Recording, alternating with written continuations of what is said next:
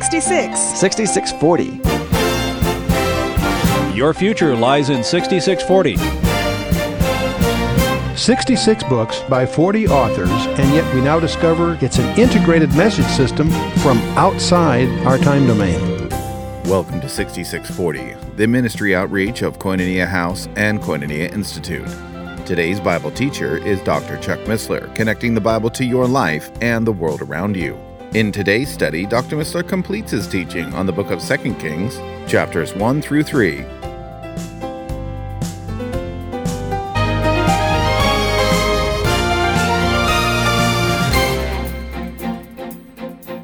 Verse 14, he took the mantle of Elijah that fell from him and smote the waters and said, "Where is the Lord God of Elijah?" And when he also had smitten the waters, they parted hither and thither, and Elisha went over. In other words, the crossing back the Jordan just the same way he came, using the same mantle, splitting. Now, it's not the mantle that's splitting the waters.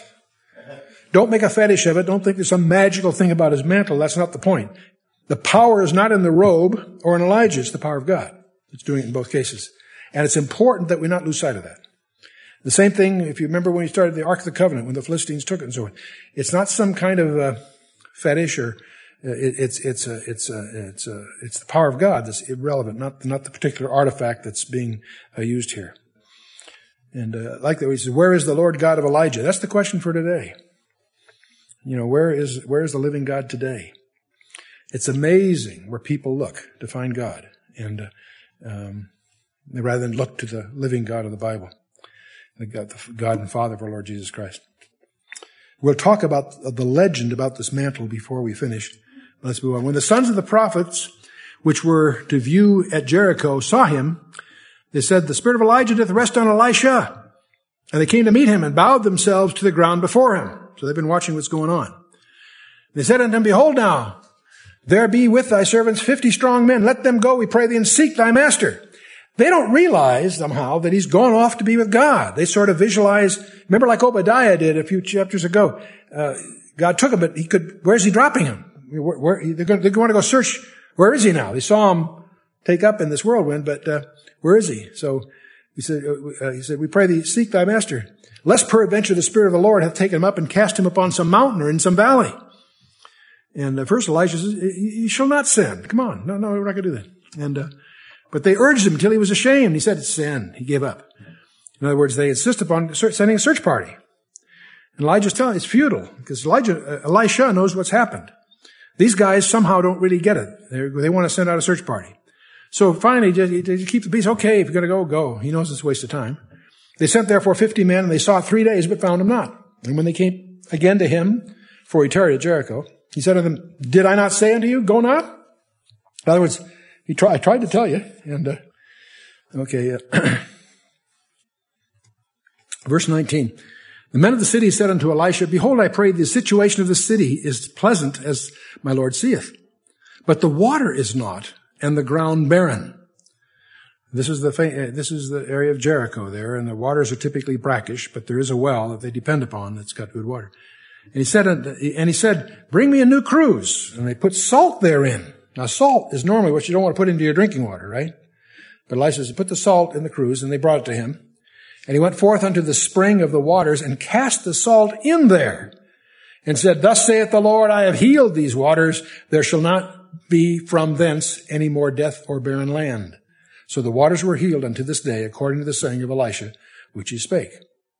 And again, it's a miracle, because the salt isn't what the water needed. It was just a demonstration that God was healing the waters. With these leading men coming to him, it gave him an opportunity. What he's trying to get across, bear in mind, see, the northern kingdom is an idolatry. And item after item after item, trying to get across that God is real, God is alive, God cares. What's interesting about this is the parallelism, because this physical situation is parallel to the situation of the nation, because they had spiritually polluting influences of Baal worship throughout the entire nation. And the waters were polluted too, just as their worship is polluted. And God can heal both if they'll let him. So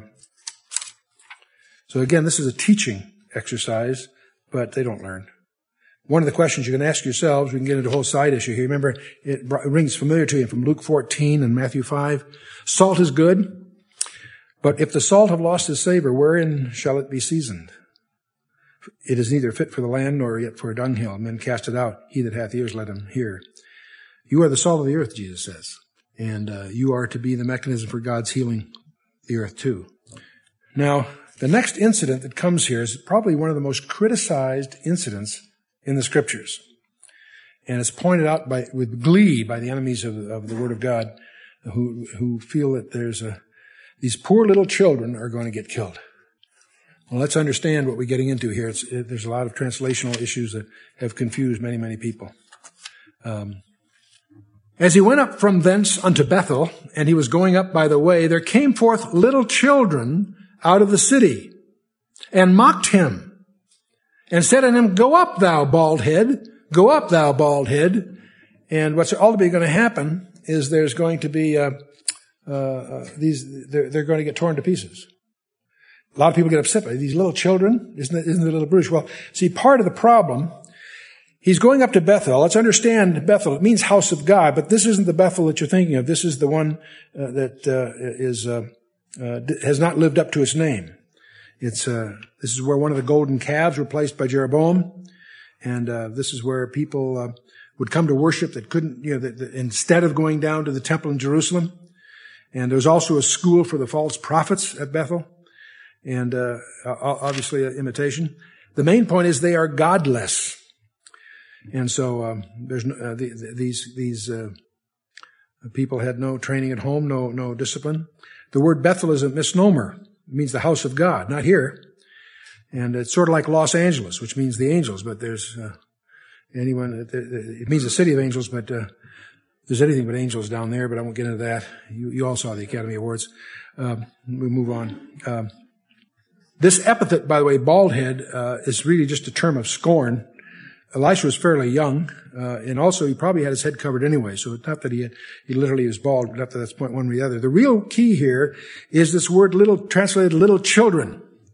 That's what causes so much misunderstanding. The word is na'ar in the Hebrew. It's used of Isaac when he was 28 years old. It's used of Joseph when he was 39. And the Sodomites that attacked the home at Lot used the same word there. It really means young men. And you'll find it all through the Scriptures. Samuel came to anoint the sons of Jesse. David, the youngest, wasn't even among them. And the same word, are these all thy children, he says to Jesse. Same word, na'ar, in the 2 Kings 2, verse 23. Solomon, in 1 Kings 3, and Jeremiah, in Jeremiah chapter 1, are called na'ar. These are young people in the singular, in their cases. But the point is, also Rehoboam. Remember when Rehoboam sought the counsel of his young advisors? The word is na'ar. So don't think they're little children is misleading. They're not children. They're accountable, moral people. They're young, but they're accountable and young fellows. They were students of the false prophets. They were a gang that mocked and ridiculed Elisha. And they said, go up, bald head. What they mean by go up, bald head, what they're challenging them to do it, Elijah did. Go up to heaven. Let's see who lets you do that. And why don't you take off like Elijah did is what they're really saying. So they're jeering in the slang of the day. And so if Elijah was a great prophet of the Lord, he should go up to heaven like Elijah reportedly had done. So, incidentally, it's interesting, they were ridiculing the truth in Scripture that God will take a people out of this world. That's what he did to Elijah. That's what they were challenging, jeeringly him. And that's, of course, what's coming, so forthcoming.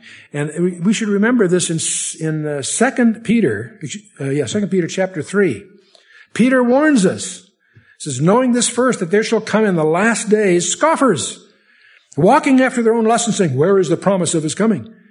For since the fathers fell asleep, all things continue as they were from the beginning of creation.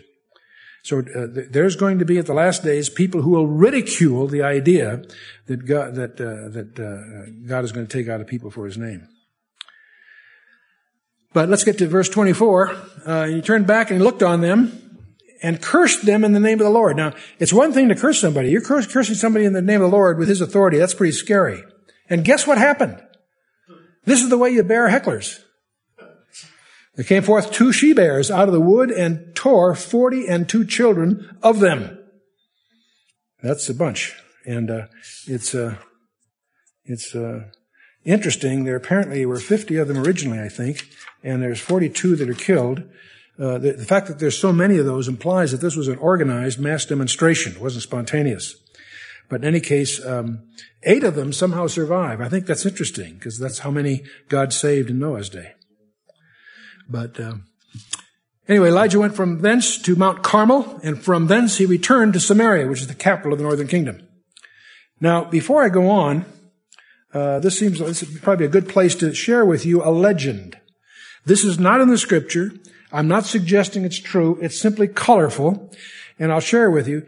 When you get to John chapter 1, you're confronted very early in that chapter with John the Baptist. And you discover that John the Baptist is preaching where? Anyone know? Bethabara. It's in the Jordan. It's the place where Joshua crossed over. And later on he'll say, if God can raise up from these stones, sons of Abraham. The stones are probably the stones that were placed there by Joshua when they crossed over. But the point is, he is in essentially Jericho, right there by the Jordan. It's about 20 miles to Jerusalem. If you're renting a car, it's still it's a drag. It's quite a ways to go because it's rough country. There were so many people going to see John the Baptist that the temple sent an inquiry team to find out what's going on. Are you the Messiah? No, I'm not. Are you that prophet, the one Moses talked about? No. Are you Elijah? No, I'm not. See, they know something's up because there's crowds from Jerusalem attending the speeches of John the Baptist at the Jordan. Now, one of the things that may clarify a little bit of the mystery, what's the appeal? John the Baptist was not preaching a market-researched, user-friendly sermon. He was laying it on them. There is a legend I want to share with you because it's kind of colorful. When Elijah gets caught up, his mantle drops and Elisha takes it and puts it on. And he uses it all through his ministry, we'll see. The question is, what happens when Elijah finally does die, which he does eventually? What happens to his mantle? We don't know. There is a legend that the mantle is taken and put in the altar of incense, not the brazen altar outside, in the holy place, right in front of the Holy of Holies, in front of the, there is a little stand, little cupboard kind of stand. That's the golden altar, the altar of incense. And apparently it's sort of like a cupboard too. It's a little, it's a 1.5 foot square and maybe 30 inches high. And the legend is that inside there, that's where they put Elisha's mantle. Move ahead to the days of Zechariah, who's serving as a priest, the father of John the Baptist.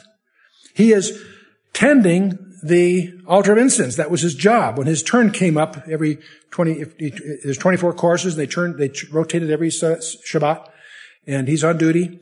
And as you all know, the angel comes and tells him he's going to have a son. And we all have that in the scripture. What's not in the scripture, but part of the legend, is that what he is also told to do is take the mantle out of the altar of incense. And he kept it. And 30 years later, when his son grows to be John the Baptist was wearing the mantle of Elijah. That's the legend. I came across this legend, did not take it seriously. There's a lot of these colorful legends. They're kind of fun, but you want to be cautious. But when we were doing research for our book on the temple and the Ark of the Covenant, I came across an interesting argument by the rabbis. The argument was intended to deal with the whereabouts of the Ark of the Covenant, but the main point that came out of what they were building the argument on was that the altar of incense in Herod's temple was the altar of incense from Solomon's.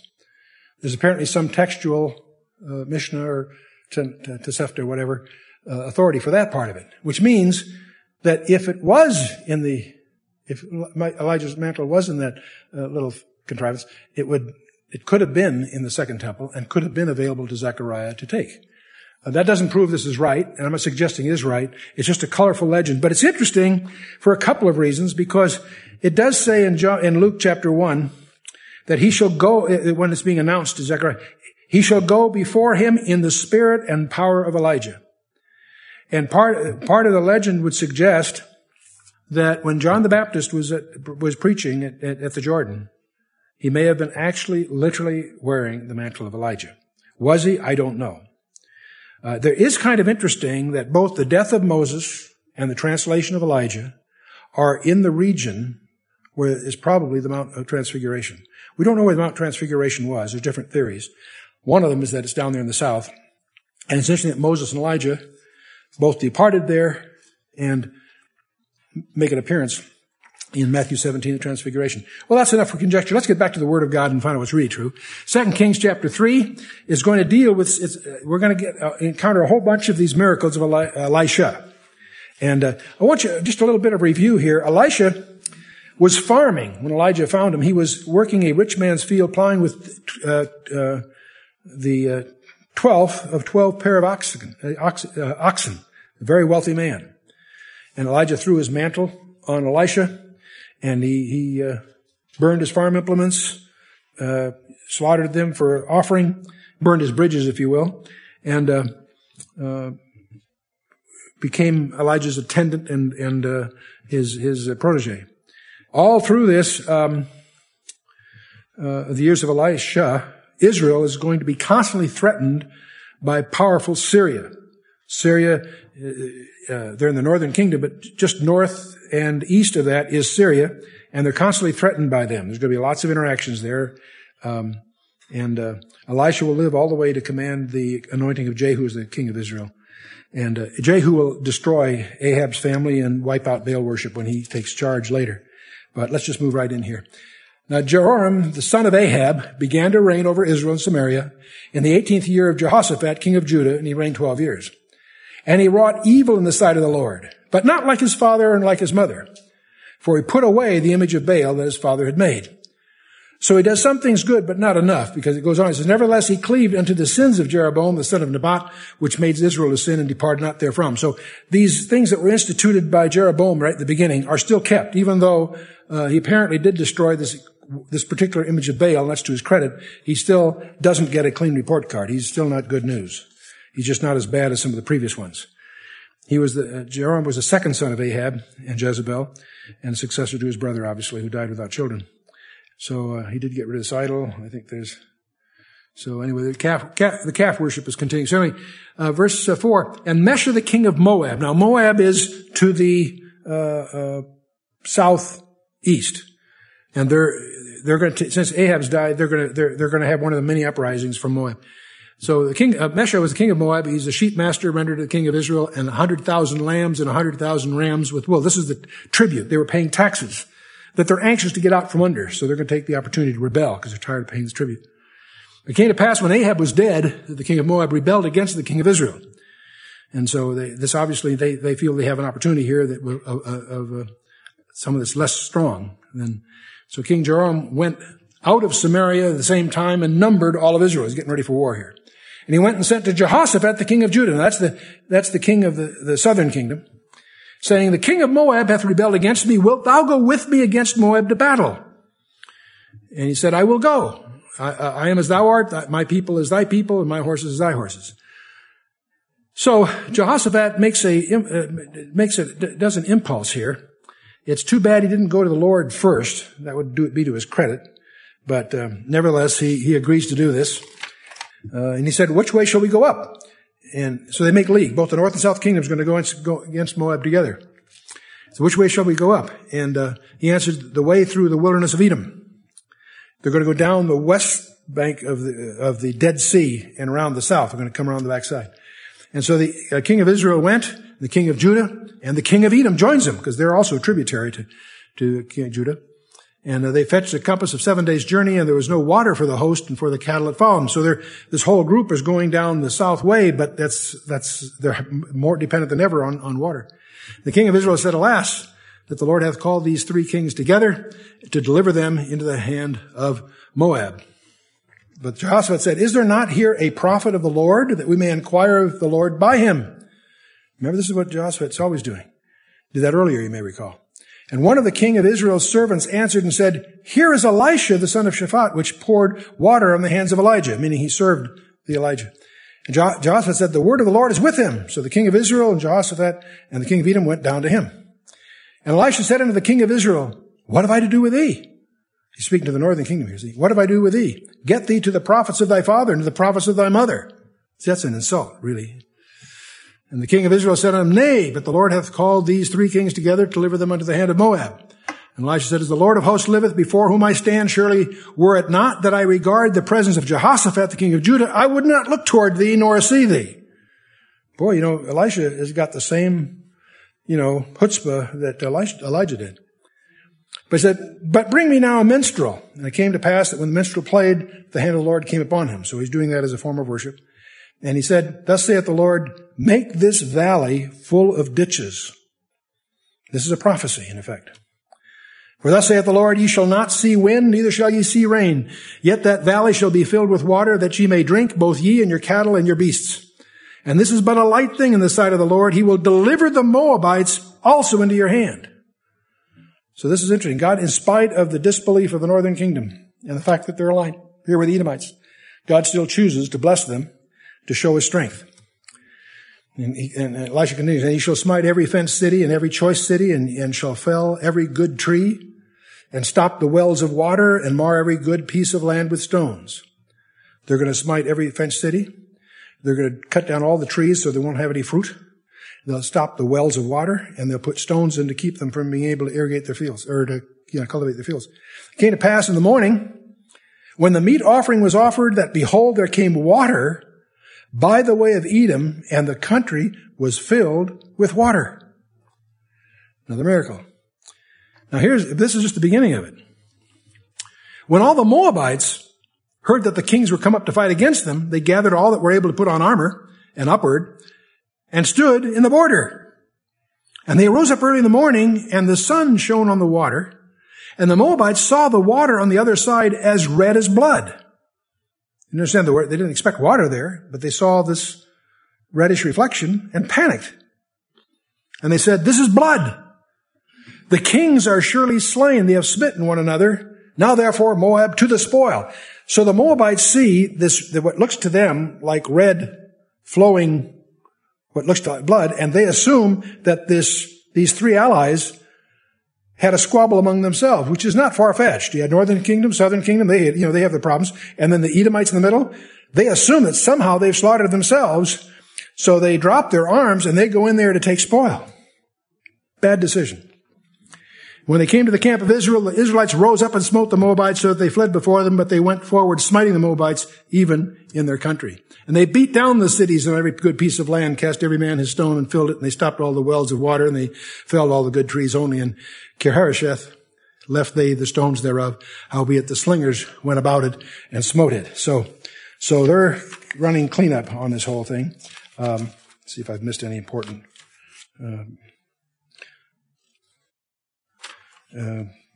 gems that. So they not only have water, they got victory, and that's really what Elijah was delivering to them. The Lord was going to take care of them. Now, when the king of Moab, now he's in his main retreat at Kirharasheth, and they smote it, but they haven't taken it, and they don't actually completely get it. The king of Moab saw that the battle was too sore for him. He took with him 700 men that drew swords to break through even to the king of Edom, but they could not. Then he does something really disgusting. Then he took his eldest son that should have reigned in his stead, the heir to the throne in other words, and he offered him for a burnt offering upon the wall. Now, this is his firstborn son, heir to the throne. Now, it was not the Israelites' intent to annihilate the Moabites. They just wanted to keep their neighbors from rebelling against their sovereignty, to keep them under their control. But so offensive was Mesha's act of sacrificing his son that they all retreated and all went home in disgust. So Israel really had won the battle, even though they had not destroyed Kirharasheth or captured Mesha. And it says that there was great indignation against Israel. That's not quite translated. There was great indignation in Israel. The Hebrew preposition al here indicates that Judah and Israel were indignant because of this abominable act. Now, that closes the chapter, but what's interesting, there is a stone that was discovered that is a remarkable archaeological discovery that contains Mesha's own record of this battle and other battles with Israel. On the stone, the Moabite king claimed to have been delivered from the Israelites by his god Chemosh on this day. So it's true that the Israelites didn't conquer Kir Hareseth, and that's why they're calling it a victory. But the Israelites just drew. But actually, the real victors were Israel and their allies. But that's not the impression you get from the Moabite stone, because it's from the point of view of Mesha. When I was in Egypt, I was startled. There are giant monuments celebrating Egypt's victory in 1973 at the Yom Kippur War. Now, you may recall that Ariel Sharon had circled the entire Egyptian army and could have wiped them out, except the United States sent Kissinger in there to blow the whistle, stop, and that's how they got the Sinai back and so forth. But in Egypt, they've sold that to their people as if they won that battle. And you see these, Mubarak is one of the leaders, and president, and you see these huge, and you try to figure, what? They got clobbered in that war. But you see, it's all from all in point of view, isn't it? So, okay, that ends the first session, first three chapters of Second Kings, and in the good news, we've got some wild stuff coming in the second session.